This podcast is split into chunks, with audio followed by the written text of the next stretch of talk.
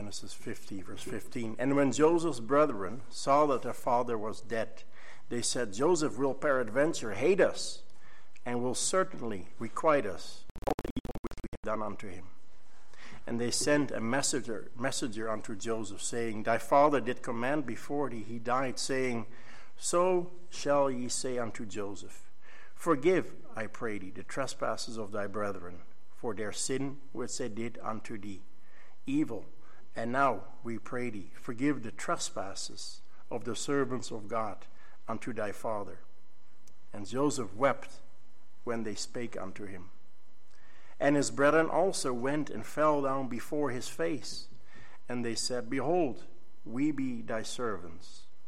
And Joseph said unto them, Fear not, for am I in the place of God? As for you, you thought evil against me. But God meant it unto good, to bring to pass, as it is this day, to save much people alive.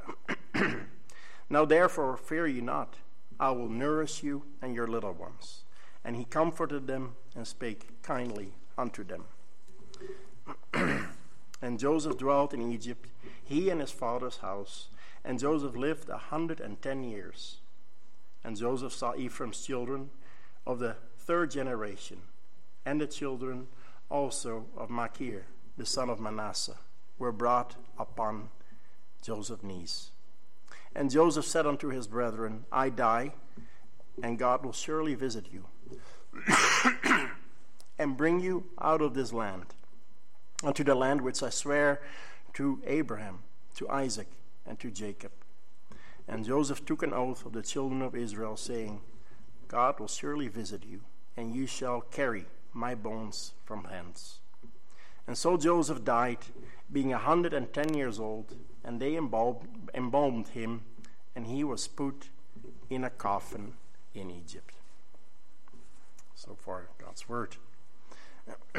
so now we have come to an end of the life of Joseph, and I think we've heard about 30 sermons on him and also his family. And uh, I trust that you have really gotten to know him, but most importantly, of course, the God that he served. And in his life, we see that great covenant God who, I think Paul often starts the, the service out with this, he never forsakes that is the work that his hands have begun. And we see that so clearly in the life of Joseph. Despite things that seemingly look incredibly impossible, God is with him, especially when you look in retrospect. The last time we looked at the death of his father, that was the last patriarch, and we saw how both Israel and Egypt mourned with a great mourning, with an enormous state funeral as he was brought back to the land. In the beginning of Genesis, we see the creation of the world and God making, uh, breathing in life into the nostrils of men. And here at the very last verse, we see the death of another, of, of, uh, of Joseph, the patriarch. Great beginnings and great endings are found in Genesis. So today I would like to look three points. We look at the brother's concern, we look at Joseph's response, and we look at the death of Joseph. The family had uh, since returned uh, from Jacob's burial, um, and Joseph, as promised, he came back to, um, being a man of his word, he came back to Egypt once again. You know, it's quite remarkable. The famine was over. You may think it would be reasonable to stay there. You know, they're there anyway, they're all back. Why don't you stay there? But he returns back to resume his duties. And of course, in the end, it's all the providence of God that the whole family goes back in. And Calvin said, as it were, Israel was shut in until the appointed time, until God would release them from Israel once again. And there's a lesson in it for us as well. There is, no matter what our current situation is, that God appoints a time by His secret counsel. He doesn't reveal that to us beforehand. We might have very reasonable arguments as to our problems and how it should be solved. Maybe it's a location or uh, sicknesses or other difficulties. But let us be confident and thankful also in all circumstances, knowing that He's absolutely sovereign and no good thing does He withhold from us. So Jacob was buried, and soon afterwards, you see, the brothers were talking to each other concerning what Joseph would do to them now their father had died. It's kind of a, a puzzling that they would be talking like this. Uh, perhaps they were freshly reminded, being back in Canaan, in the land, of, uh, of their sins. Maybe they saw the pit that they had put Joseph in. Um, they saw the place, the home where they had brought so much misery upon their father uh, by their story of Joseph being eaten by animals. Uh, maybe they traveled and they saw those slave caravans and they were reminded of what they had done to their brothers. anyway, they were quite concerned, worried, and frightened. And as you can see in verse 14 and uh, 15, they were quite certain of it. They recalled, as the text says, all the evil that they had done unto him. Their conscience was freshly smitten of their sins of the past. Now, uh, so and so they reason among themselves, as their father is now gone, um, he will certainly repay him. Uh, Joseph has a long memory, and that he is ready to get back at him at this time. Jacob was the only thing that stood between Joseph and them. He was kind of their guardian, guardian, and um, he had only been nice to them out of respect for their father Jacob. They decide at first to go through the mediator. Uh, Moses doesn't tell us who it was. Maybe it was Benjamin, who had nothing to do with the crimes that were committed earlier. Maybe it was a trusted uh, or close servant to Joseph. But uh, in verse 16, it's kind of interesting. It says that, uh, that Jacob had told them to tell Joseph that he should forgive his brothers. Now, Moses precisely records these words uh, as they spoken by the messenger. But if actually, if Jacob actually told the brothers this, we are not certain. It seems unlikely, though. Perhaps they felt that going through their father's dying words would, would in, in, in pretense, would kind of bolster their case. It certainly would have seemed odd that Jacob had not dealt with the issue while he was yet alive in Egypt. All those years, he was there for 17 years. Joseph's conduct to his family had been extremely gracious, kind, and he was forgiving. In fact, this problem or this concern had he had dealt with back in chapter 45 when he had revealed himself to him. 45 verse 7 he said to his brothers, God sent me before you to pre- preserve you a prosperity in the earth and to save your lives by a great deliverance. So now it was not you that sent me thither, but God. And he hath made me a father to Pharaoh, and lord over all his house, and a ruler throughout all the land of Egypt. So it would be quite unlikely that it was Jacob that was now concerned somehow that Joseph would be vengeful in his conduct to his brethren, when he had only showed the opposite. So these were likely their own words and that not of Jacob. so they kind of go back to the old family trade, isn't it? A little scheme, a little lie to get something accomplished, pretending something. And in this case, pretending that Jacob had requested this. And some sins are hard to win, and it seems to be one of these sins that kind of runs in this family. You look at their history. Now we can fault them, of course, and it showed a great deal of disrespect to and unkindness to Jacob and to Joseph, a lack of faith in God when they did this. Um, and it would have been a, a great example of repentance, actually, of perfect repentance, if it had not been, if they had not come up with this little scheme. Nevertheless, they do make an honest profession of their sin. Notice the words they use. They talk about trespasses, they talk about sin, and asking him to forgive them, uh, for, that, that Joseph would forgive them of all the sin they had committed. They had previously expressed some shame, some regret, but now it is out without reservation and without an excuse, and they, they cast themselves on the ground before him. Here we see again the story of Joseph comes full circle, isn't it? It started with that dream that he dreamed back in chapter 37 when those sheaves would bow down to the ground. And here we see that happening once again. Like the, the parable that Christ spoke about the lost son when he comes back, he casts himself in front of his father and he says, You know, I'll just be a servant. And here we, we see him, or we see them doing the same. And he said, they say, Well, we'll just be slaves and we'll pay you back, as it were, for the evil that they had done. Their repentance was real. You know, you recall once they had said, Shall you have dominion over us? Will you reign over us? You know, that, that mockery that they had spoken to him. And that is that not the heart of every unconverted person, right? Or was that not the heart of us in our unconverted state that we said that? We'll have you, God, not reign over us. You will not have dominion over us. We'll do our own thing. And God is able to humble us, is He not? In ways that we could never have imagined. And every conversion to Christ is a picture of that humbling. Sometimes the degree of humbling relates to the degree of proudness that we have.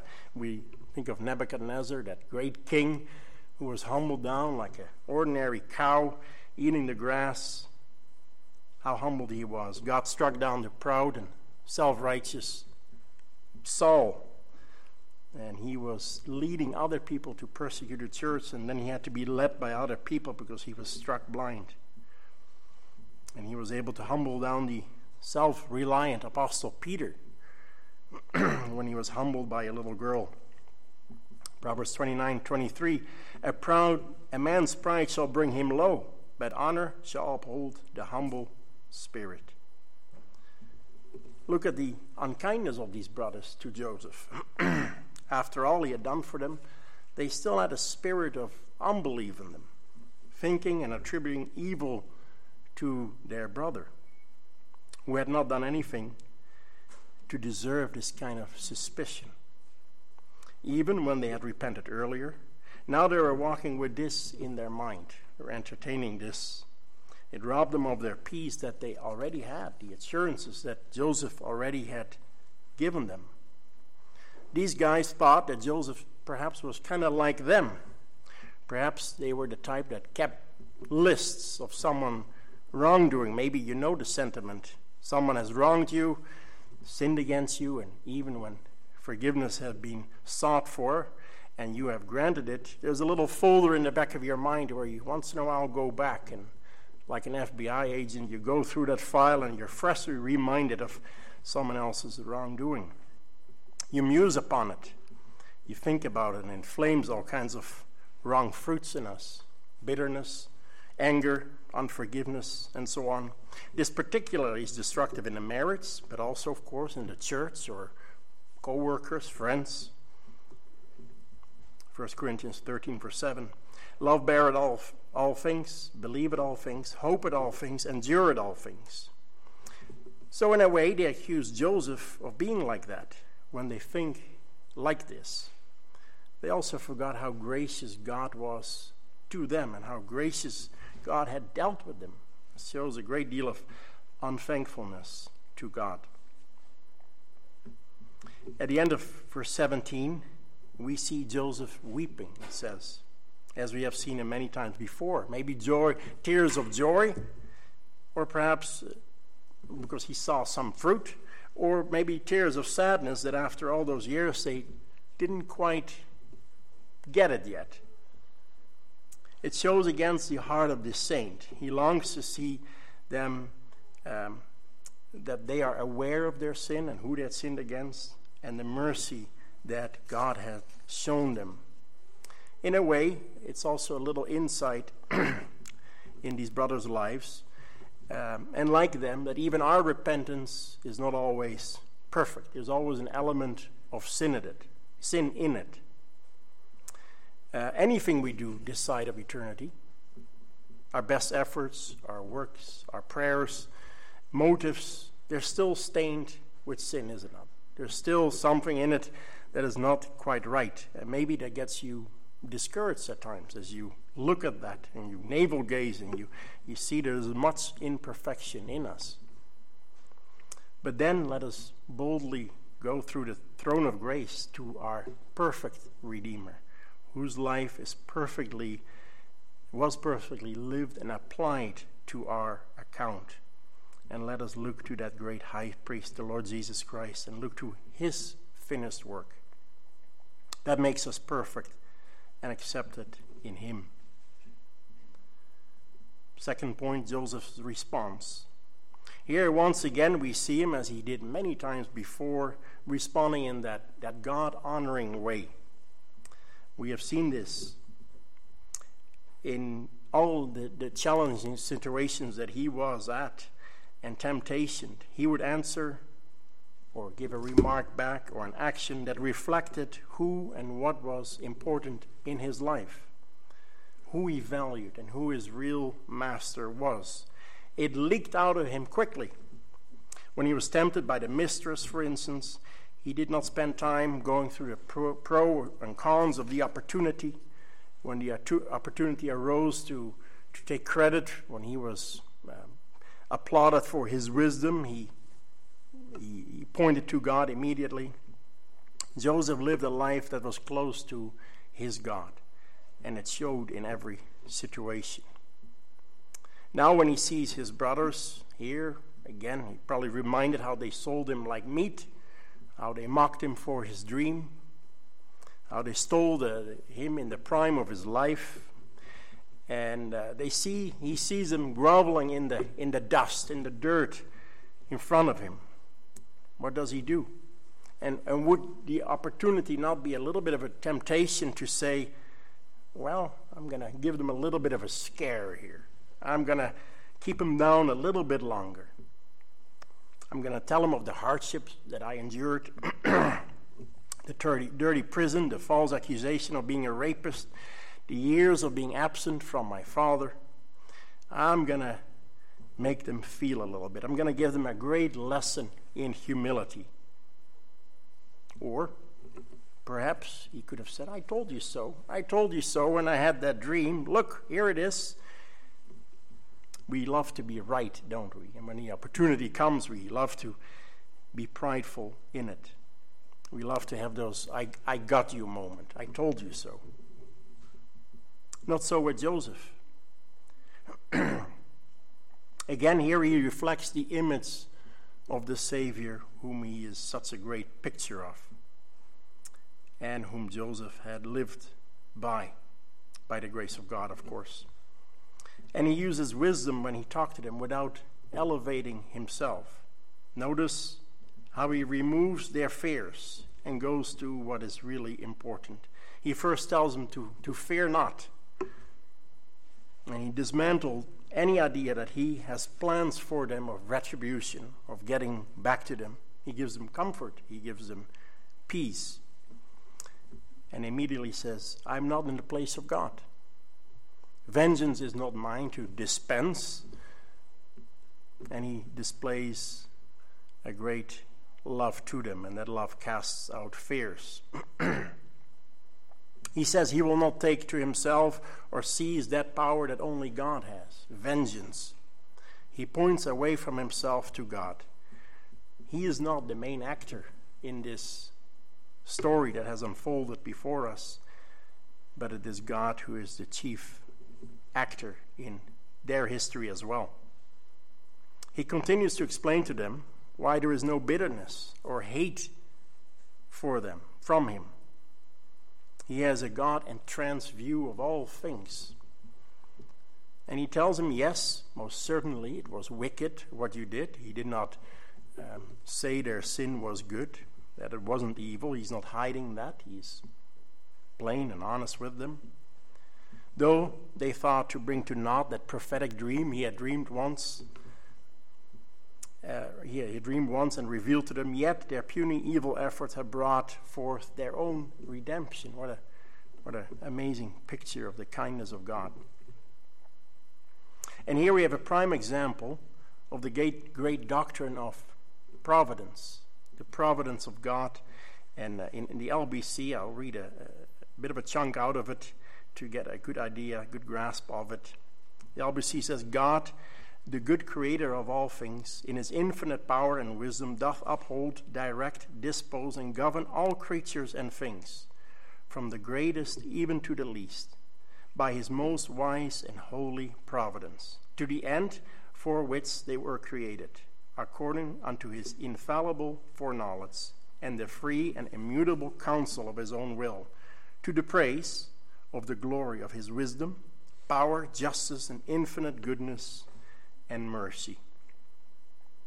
In another section in that same chapter, it says, The almighty power, unsearchable wisdom, and infinite goodness of God so far manifest themselves in his providence that his determinate counsel extended itself even to the first fall and all other sinful actions of both angels and men and that not by a bare permission, which also he doth most wisely and power, powerfully it, and otherwise ordered and governed. It is manifold in a manifold dispensation to his most holy ends. Yet so, as the sinfulness of their acts proceeded only from the creatures, and not from God, who, being most holy and righteous, neither neither is nor the author or the approver of sin. In other words, God is absolutely sovereign and unrivaled in sovereignty. And through and in and by the acts of sinful men, he does accomplish his end, although he is never the author of sin. Never any sin comes out of him, it's out of the wickedness, in this case, of the brothers of Joseph. Another doctrine that goes with this doctrine is the doctrine called concurrence. So, the idea of two rivers or more coming together in one stream. It explains the reality that God and humans both act at the same time that the Lord's plans are fulfilled, and that uh, the choices they do are truly their own. You can think of the life of Job, for instance. There's a good illustration of concurrence. We see there's three major players in Job's, in Job's suffering. There's Satan, there is the uh, Sabeans and the Chaldeans who attack the family livestock, and there's God that permits this to happen. I've got this from Table Talk, and it says, But the intent of each party in producing the same outcome, Job's suffering, was different. Satan intended it to discredit Job, and by extension to discredit God. The intent of the Chaldeans and the Sabeans were to enrich themselves, those were the ones that stole his cattle. Our Lord's intent was to vindicate Job's faith. Each of these players was necessary, involved in Job's suffering, but at different levels and with different motivations. There was a concurrence among them that Job should suffer, but each had a different reason for their for this suffering. God intended it, however, for good. The other players had evil motives. Romans 8:28 and we know that all things work together for good to those that love God, to them that are called according to his purpose. And of course, we see that greatly reflected. I've appealed to it a few times in the life of Joseph, in the life of Christ, and his death on the cross. Acts 2:23 Him being delivered by the determinate counsel and foreknowledge of God ye have taken by wicked hands and have crucified and slain. So it was wicked and evil what those people did to the Lord Jesus. Yet it brought about the greatest act of redemption and forgiveness to the world and all the blessings that flow from the Lord Jesus.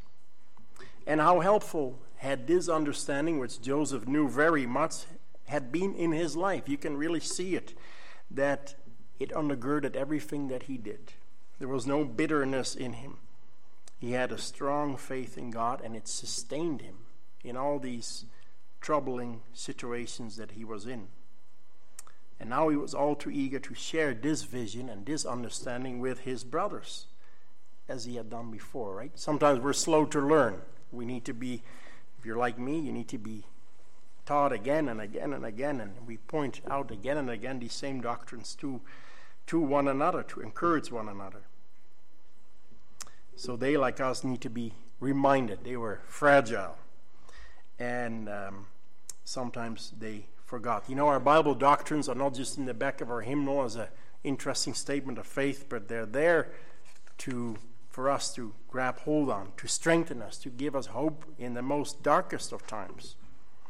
A light on our path, and it sustains us and gives us purpose. Notice again in verse 20 Joseph explains to them again how God used and overruled their wickedness and turned it into the saving of many people them, the family, the nation of Israel, the surrounding nation, and how eager he was to comfort them. The promises that he would take care of them in the future. It revealed his heart and his character. And what an excellent example he was of uh, loving those that had wronged him of the Lord Jesus Christ, who interceded even at his last moments in life for those that stood there around the cross. Luke 23 20, 34. Then said Jesus, Father, forgive them, for they know not what they do. And what a great example of forgiving those that have wronged against us, even to the worst. And what a great example that he was for loving your enemies. A picture of the readiness to forgive, the quickness without keeping grudges or ill will. Matthew 6:14 For if ye forgive men their trespasses your heavenly Father will also forgive you. But if ye forgive not man not their trespasses neither will your heavenly Father forgive your trespasses. If you're a believer, you have been forgiven an infinite debt, isn't it? In the sense that you had offended a holy God. And in light of that forgiveness, we can forgive those that come to us and seek for forgiveness. Think of the parable of the unforgiving servant who had been forgiven an enormous amount of debt, billions of dollars. And when someone owed him a few pennies, he was harsh and he demanded a repayment. Christ tells Peter, after he asked him, and he thought he was being pretty generous, said, Do I forgive my brother seven times? The Lord Jesus said, Seven times, seven times. And a picture of you keep forgiving people. Ephesians 4 34. But be kind to one another, tender hearted. And it's a great example of the tender heartedness of Joseph forgiving one another, even as God, for Christ's sake, has forgiven you. And how should this draw us to a sympathetic Savior who is eager to forgive, ready to extend mercy, and who is long suffering with us? It's great to think about it, how patient, even as a believer, God has been with you, how kind he has been to you. What a sympathetic high priest we have. And if you come to him, he will not cast you out. Just like these brothers. We're slow to learn, yes, but he will finish the work that he has begun in us. Sometimes maybe we have a lack of assurance, we see little progress, but be it rest assured that if he starts a work in us, he will finish it until the final day the death of Joseph. With the eye on future promises dwelt, Joseph dwelt in Egypt for the remainder of his life. It would have been about uh, 50 more years after his father's death. His fathers had dwelled in tents in much different circumstances, um, uh, but they all had the same promise of the land that they would one day inherit. and amidst all the honors and affluence that Joseph had now, he also looked forward to that promise. And he, re, he would remind those around him once again of that promised land. God had told Abraham that his offspring would be in a strange land for 400 years. And Joseph must not be a stranger to that prophecy. He would be blessed, verse 23, with his to see his grandchildren. They would be brought to sit upon his knees, and they would learn from his wisdom, and he would teach that new generation. Imagine the stories that he could have told his offspring of God's faithfulness and of God's, God's goodness, of the personal account of, of the work of God in his life. How important it is that we do that to our children, grandchildren. Always point him like Joseph to what God has done and what he is doing. And to redeem that time that we have, to redeem it, to tell them. It's also interesting to note uh, that he did not follow the example of his uh, forefathers. He didn't marry any more wives. He's the only patriarch who stuck with one wife, so he had learned from the strife that was in his family. And again, we see the, the wisdom that he had. In verse 24, and just like Jacob had done, he addresses his brothers. Uh, most likely, most of his brothers had died. These are probably the offspring of his, his brothers. and uh, he, speak, he, he seek, speaks to them one more time and points them to God, encourages them encourages them with the promises that God would visit the nation, not in judgment, sometimes as this term is used, but in love and in grace and in mercy. He says, I die. He was not afraid of it. He had lived a life uh, in such a way that he could have died at any moment, and that when death came, he had few regrets, and he was ready to be gathered unto his people and unto his God. He held fast the hope in God, and he had by grace lived that throughout his life. He was not concerned with his own state at death, or he was not worried about funeral plans um, or, or, or uh, state funerals in that way. And he comforted them with the nation's future, that they would one day be removed out of this place. He says, God will visit and bring you out. God will visit and bring you out, even if there was much time between then and the Exodus. How fitting it was that he speaks to them the Word of God. He did not have the Bible like we have, but he had the, the uh, tradition from the fathers that was given to him, and that's what he preached to them. He preached to them the word of God. And what more could he say? What more, what more hope can you give to someone than the word of God? It's the word of God that quickens, that makes alive, that gives hope, that settles us, even when the promises are, are far off, which those times would come for the nation. In verse 25, he made them promise that they would carry his bones back just like his father had made him do.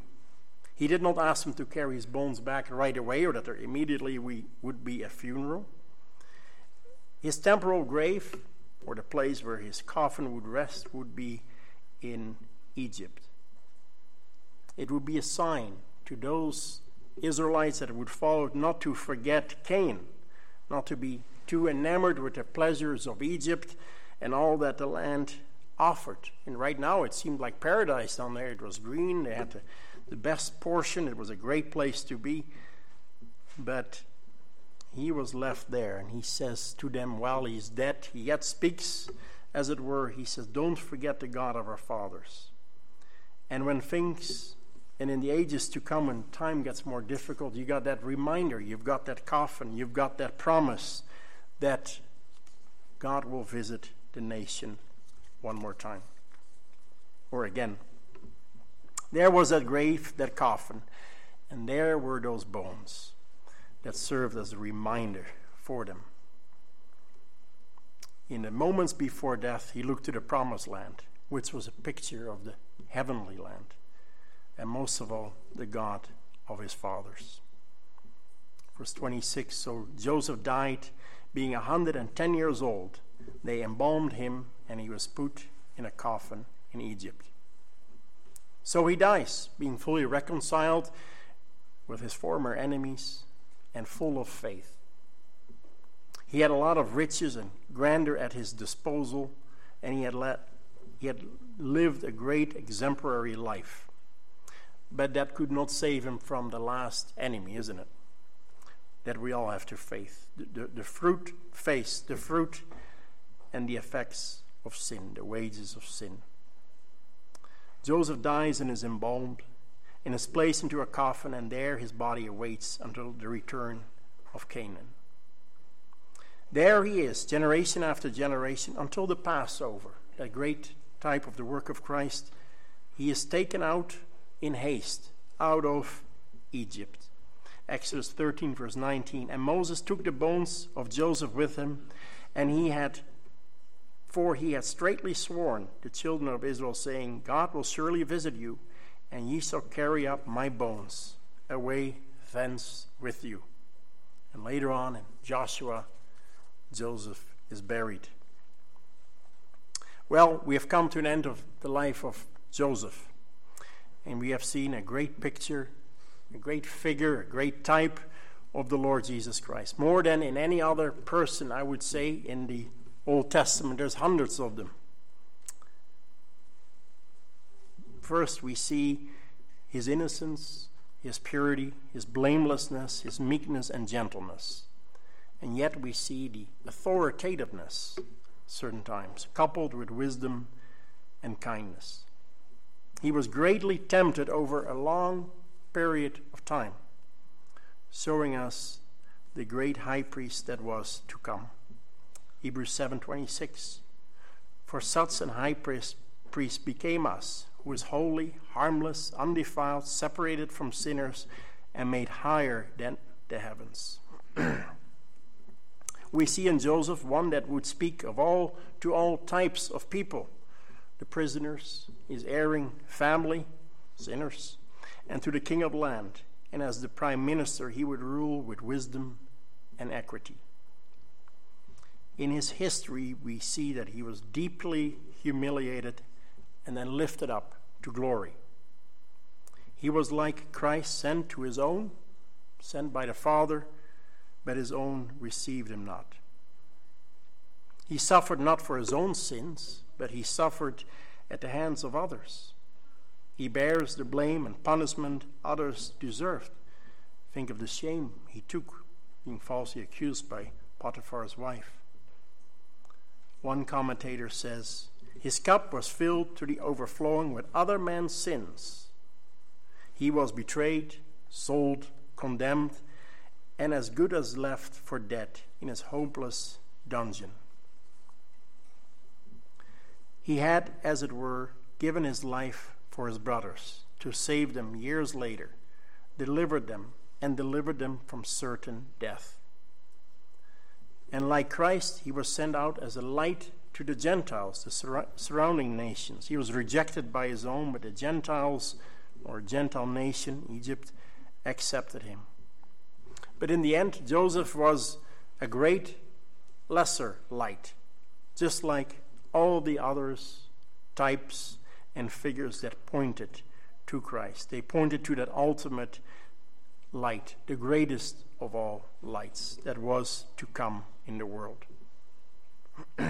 that bread from heaven fulfills all those thousands of pictures that we see throughout the mosaic of Scripture, and it all points to Him.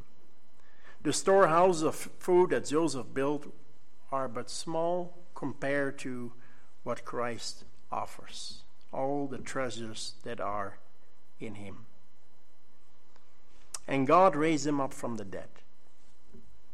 So that if we trust in him, his death, death becomes ours. The sins of the believer are laid upon him and atoned. And we are seated in glory.